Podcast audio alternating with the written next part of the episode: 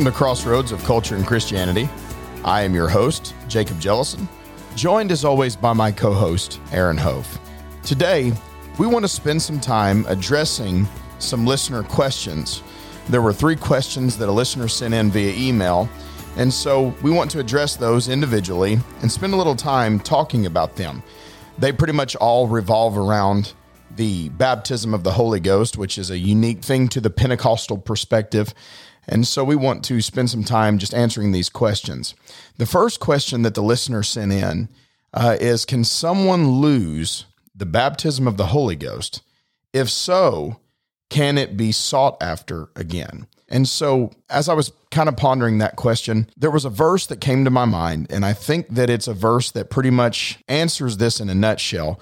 One thing that I will readily admit, I think that you can find scriptural proof for someone, as you would say, losing the baptism of the Holy Ghost. But I don't know that there's a, a, lot of just cut and dried verses that you can just point to and say, yep, right there. And so that that is a little bit of a difficulty, but I do think that there is one verse that we can look at and examine, and once we understand it, we can realize that yeah, it does seem to be a possibility.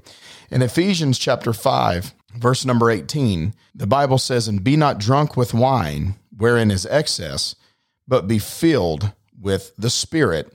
Now, in the Greek, the Greek wording of that uh, that section that says "be filled with the Spirit" seems to indicate that it's something that should be an ongoing experience.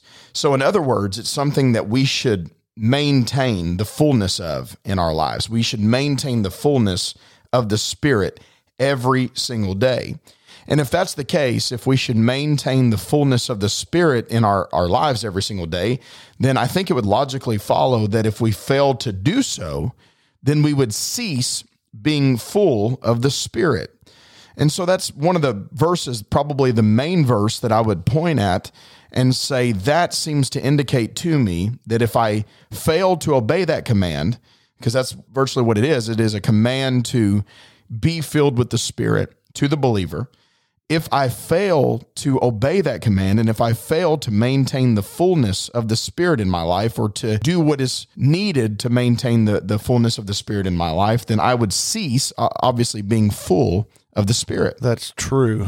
And in one sense, if I fail, as you said, to maintain that fullness of the Spirit, and, and it's an ongoing thing that those who are going to be filled with the Spirit. It's an ongoing experience. And I would say that in their question, if so, can it be sought after again? Of course, if I realize that I've become not full of the Spirit, I can seek after it again. And I, and I ought to. It's right. still true that I was full of the Spirit in the past and I have been baptized in the Holy Ghost, but there can be a loss if I get distracted by so many other things in life and I quit seeking the Lord. And, and really, that's what we're doing when we seek for the Holy Ghost. Remember, the Holy Ghost isn't just speaking in tongues. The Holy Ghost is a person. And when right. we seek the baptism of the Holy Ghost, we're seeking to be so full of this person, of the power of this person, Him flowing through our lives.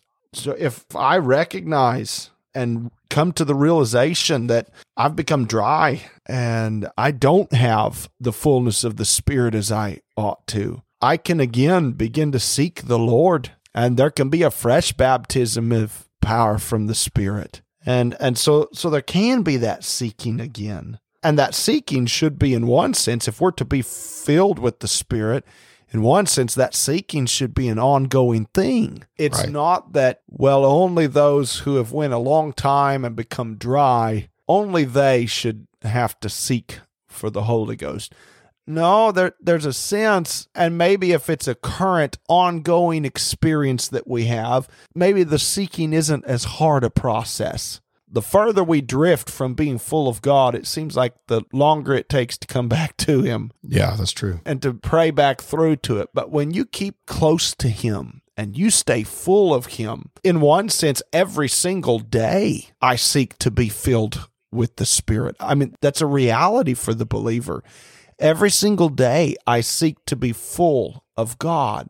And I, if, I were honest, I would have to confess that there have been those days in my Christian walk that I didn't seek the Lord as I ought to, and I went through a day without being full of the power of God. Uh, but on a regular basis, a routine basis, we ought to seek Him. And in our prayer times, in our personal prayer times, and in those times as we seek the Lord, it's it's seeking a person is what it is. The Holy right. Spirit is a person. And so in seeking Him, He will fill us again and again. And in seeking, in asking the Father to fill us full of His Spirit, He will do it again. Right. He'll keep us close to Him. And, and, and the closer you stay to Him and the fuller you stay of Him, the easier it is to the next day stay full of him and stay close to him. And so so the key is just to stay right there every day there's a seeking after God and letting him fill us full. I would add one thing, and this is a little it's in line, but just because the question was, is it possible to lose it? And and this is just one passage, but in Hebrews 6, it talks about those who were once enlightened, have tasted of the heavenly gift, were made partakers of the Holy Ghost, have tasted the good word of God and the powers of the world to come. And then it talks about them falling away. If it's possible for a believer who's been filled with the Spirit of God to fall away. And, and in that passage, it begins talking about the idea of this falling away to the point that it seems impossible to renew him again to repentance. But nonetheless, there's a falling away. And if that's possible, that that can happen, that I have to also admit it's possible to lose this experience not that it never was true, but we lose the present power of the Holy Ghost in our lives. That's a possibility. And so, whether it happens because I, in one sense, in this passage, just willfully choose to turn away, or whether it happens because I quit seeking after, probably because I'm distracted by other things, it does seem very possible to lose it. And the key is let's turn back to God with all of our heart and seek him. Right. I heard one preacher say this. It's kind of a cliche thing, but it's it's true nonetheless, I think in essence. But he said this, he said we don't believe in once saved, always saved, but we act sometimes like we believe in once filled, always filled. Yeah. And that's I think there's some truth to that. As uh, like I said, it's it's kind of cliche at this point, but it's it's true nonetheless. I mean, if we don't hold to this idea that we can stay saved no matter what we do, then the same is true of being full of the Spirit of God. If there's no desire to maintain that fullness, if there's no seeking daily for that person or hungering after, thirsting and hungering after Him, as the scripture tells us, then you're not going to be able to maintain a fullness if there's no effort put into it. Right. That's true. And so the second question that the listener asked that uh, we want to address is he says this Are we required or commanded to seek for the baptism of the Holy Ghost after we get saved. If it is required, does that mean a person who is saved and does not try to receive the Holy Ghost commits a sin? There are a couple things that I would like to say in regard to that. The First is again I want to address Ephesians 5:18 as Paul is writing there and he says be filled with the Spirit. Not only is that an ongoing thing, but the way that it's worded, it almost seems to be worded in a in such a way as to be a command. So if you're a believer, then that is a command. It's something that we should do, that Paul expects of those that are believers that he is writing to.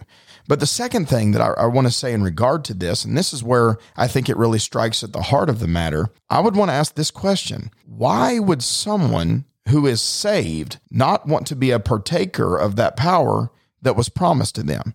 Because keep in mind, scripture plainly teaches that that power was promised to all believers in every generation after it was poured out at Pentecost. And so, if you are a believer and if you're saved, and that's something that's been promised to you, what is it about it that would not make that appealing? Why why would you not want to be filled with the Spirit? So I think that kind of strikes at the heart of the matter. It's not a matter of if someone just chooses not to do it, are they committing sin? It's a matter of what is it about that that's not appealing to you? What is it that that causes you not to want to seek after it. That's that's one of the the main areas of question that I would have. That's a as far as dealing with that question that was asked. If it's required, does it mean a person who is saved and does not try to receive the Holy Ghost commits a sin? And that question you asked in return, Brother Jellison, I mean, really gets at the heart of it. it. Why not? Is there some reason that it's not appealing, that they don't want it? And honestly, that recognition that we said while ago that the Holy Ghost is a person, recognizing him to be a person. It's not just that you're opting out of something, you know, you're opting out of the fullness of the third person of the Godhead. Right. That sounds a little more serious. And so just to turn our nose up at it and say, you know, I know that God promised this, but yeah, I'll pass. Thanks. I'm good. You know, it, it seems to be a, a horrible route to take. And I would say most people that choose not to receive the Holy Ghost or not to seek for it and just go on more times than not, there's probably something in the background beyond just a turning their nose up at it and saying, nah, I'm good. More times than not, and it could be just multiple things. It could be, for instance, unrepentant sin in the life, and they refuse to deal with the sin issue in their life. And frankly, we're not going to be full of the Spirit if we're full of the world. Right. And maybe because of that, they do not draw closer to God. It's it's unrepentant sin that needs dealt with. Then again, it could be, and there may be some who are this way. It, it's poor approach to take, but it's the same approach you hear the unbeliever take who looks and you know says, "You know what? There's hypocrites in church. I don't want to go to church." It's the same approach, but some may have seen something false. Right. And let's be honest, under the banner of Pentecost, there have been things that have taken place that are shameful. Yeah. That I don't want any part of. But just because somebody has a bad experience doesn't mean that I turn my nose up at what God wants me to have. Mm-hmm. There's still a reality for the believer. And so those that don't try, in, in the words of the question, does not try to receive the Holy Ghost, those who don't seek after the Spirit of God, do they commit a sin? Well, uh, again, let's go back to the question why are you not wanting to seek after? Because there's something to just in your heart say, you know what? I know God wants me to have that, but I'll be fine without it. There's something horribly wrong with that. But most yeah. people, I don't think it's as quick and pointed as that. I think most people, it's just either they get discouraged. I know you and I have talked, and there was some confusion that I faced in seeking for the baptism of the Holy Ghost. And I know you even told me there was times when you faced frustration and felt like it wouldn't happen for a while. Right. So maybe something like that's happened and they've become discouraged and, and they've quit in discouragement. And a lot of times when we quit in discouragement, it's because we misunderstand. I know there were times when I was first seeking for the baptism of the Holy Ghost and I'd get up from the altar and hadn't spoken in tongues and felt like, man, I didn't get there, you know? But that time of prayer wasn't wasted. Right. The whole time I was praying there, experiencing God, it's like that's what it's all about. We don't seek tongues, we seek God. And if God's presence was there and I was basking in his presence, the time in that altar wasn't a waste. Right. It was needful for me to be in his presence. And for whatever reason, I wasn't in a place where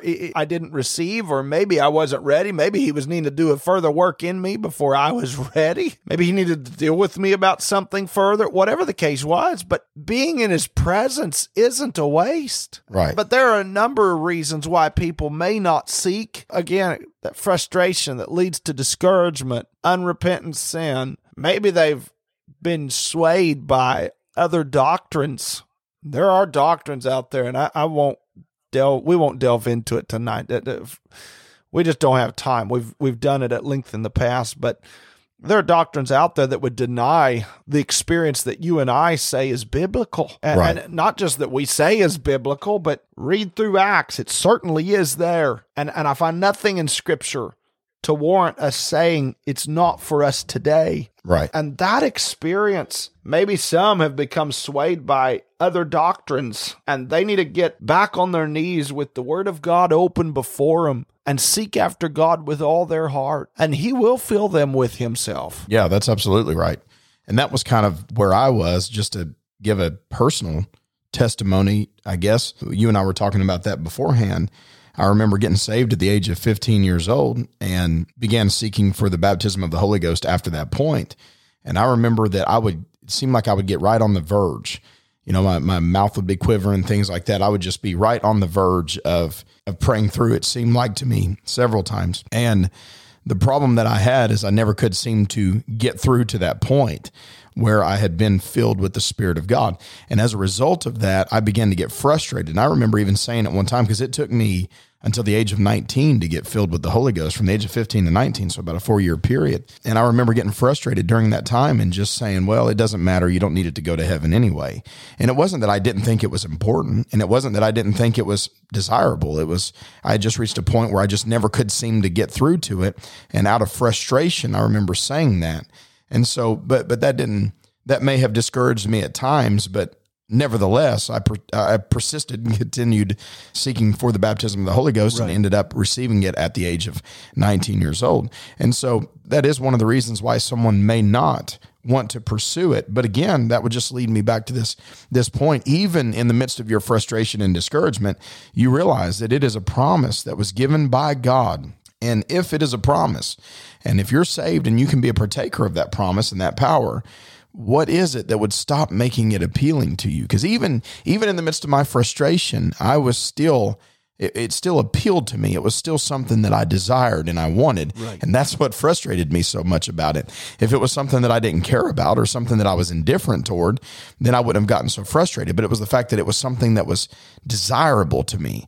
And that's why I, I got so frustrated. Sure. And so the last question the listener asked is Is there a fake baptism? If so, can people who are genuinely seeking the Holy Ghost accidentally receive a mimic? Are there practical ways to know if you or others have the genuine Holy Ghost or a mimic? I guess it's a technicality. I don't know. I guess you could call it a fake baptism. There are certainly imitations that I would say are not genuine at all. For example, I have heard of churches where people are taught how to speak in tongues. They're either told to pray really, really, really, really fast until they just begin to speak a bunch of gibberish and that's tongues, or they're told to repeat after somebody, or there are several different ways. And Brother Hove, you, you mentioned that a minute ago. There are several several different types of doctrine out there that that can cause confusion in this area. And so the problem with that though is when you're being taught how to speak in tongues, or somebody tells you to talk really fast until gibberish comes out that's not genuine because the Bible makes it abundantly clear that when you are filled with the Holy Ghost with the evidence of speaking in other tongues, it is as the Spirit gives the utterance. So you're not going to have to be taught how to do it. You're not going to have to talk really fast until gibberish comes out, right. but it is the Spirit that will prompt you and speak through you. That doesn't mean you lose control, and we've done we've done an episode on that in the past. It doesn't mean you lose control of all faculties and you just can't help it, but rather it is a prompting by the Spirit, and the Spirit begins to flow through you.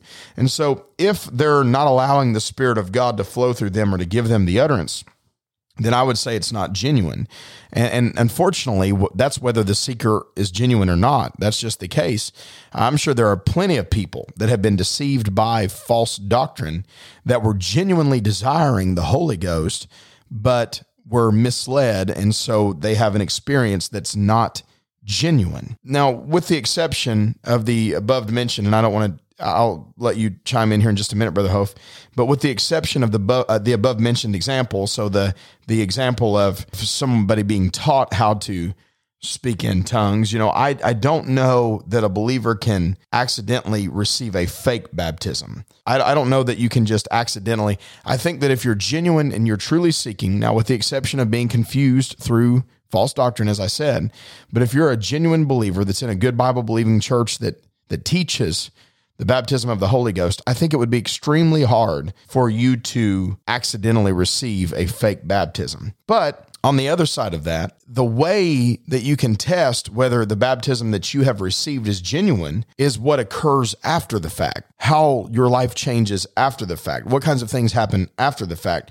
Because after all, the Bible is clear that tongues is simply the initial sign evidence. It's not the only evidence of being filled with the Spirit, right. but it is the initial sign evidence that lets us know the Spirit has taken up residence. We have been full, of, we have been filled with the power of the Spirit, and now the way that we conduct ourselves and the way that our life is lived after the fact is going to testify to whether that was a genuine experience or not. Right. There is as you mentioned, and uh, other evidences, other signs we could look at. The Holy Ghost, He's going to lead us into the Word. I mean, he's he's going to line up with the Word of God. That's the sword of the right. Spirit, and the kind of work he's going to do is going to fit what you're going to find in the Word of God.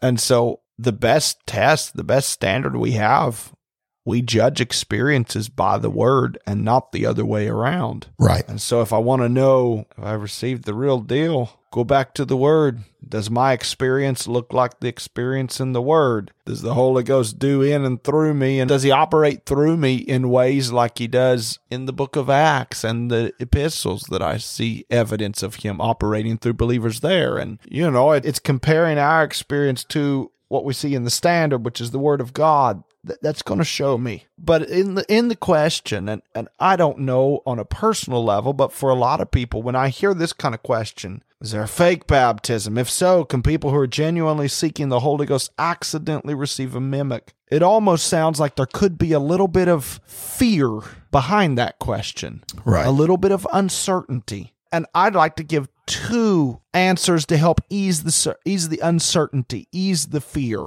Number one, I remember Brother Paretic when I was there at the Bible school. He talked about those who would be afraid of the baptism of the Holy Ghost. And there's a place where it talks about the Holy Ghost being shed forth. And in Acts 2:33, I remember Brother Predick speaking on this more than once. It says, "Therefore, being by the right hand of God exalted, speaking of Christ, and having received of the Father the promise of the Holy Ghost, he hath shed forth this which ye now see and hear." And one of the things Brother Paretic had said was the idea that just like Jesus shed his blood, he then shed forth the Holy Ghost. And it's that I don't have to fear when I ask him to wash me in that blood. It was Christ that shed that blood. I don't have to be afraid of being washed in the blood of Christ. Right. In Matthew 26, 28, it's the same word. For this is my blood of the New Testament, which is shed for many for the remission of sins. And and the same Christ who shed his blood for my salvation is the same Christ who sheds forth the Holy Ghost. We can trust him. We don't have to be afraid. Right. There's another passage I'd like to just mention briefly, and that's in Luke chapter 11. And it's a familiar passage. It's the passage that begins to talk about ask, seek, knock. If you ask, you're going to receive. If you seek, you're going to find. If you knock, it's going to be opened. And then it says, If a son shall ask bread of any of you that is a father, will he give him a stone? Or if he ask a fish, will he for a fish give him a serpent? Or if he shall ask an egg, will he offer him a scorpion? And of course, the answer it's it's a rhetorical. Well, no, no father is going to do that to his son if he's a good father. Right. And then Jesus looks at him and says, If ye then, and they are evil, and he says, If ye then, being evil, know how to give good gifts unto your children, how much more shall your heavenly Father give the Holy Spirit to them that ask him? How much more will your heavenly Father give the Holy Spirit to them that ask him? Keep in mind who you're asking when you go to the Heavenly Father and ask Him to give you the Holy Spirit, He's not going to turn around and give you a serpent. He's right. not going to turn around and give you a scorpion. He's not going to turn around and give you a demonic spirit. Right. He's going to give you the Holy Spirit. So you can trust. You don't have to be afraid. Perfect trust and confidence can be placed in the Father who's a wonderful heavenly father. And you can ask and you can trust that the one you're asking will give you the Spirit. Thank you so much for listening today. If you would like to ask us any questions, you can reach us at askthecrossroads at gmail.com. If you'd like to support the show, you can do that by clicking on the description of this episode and you can follow the instructions down there. Thank you so much for listening. We'll see you next time.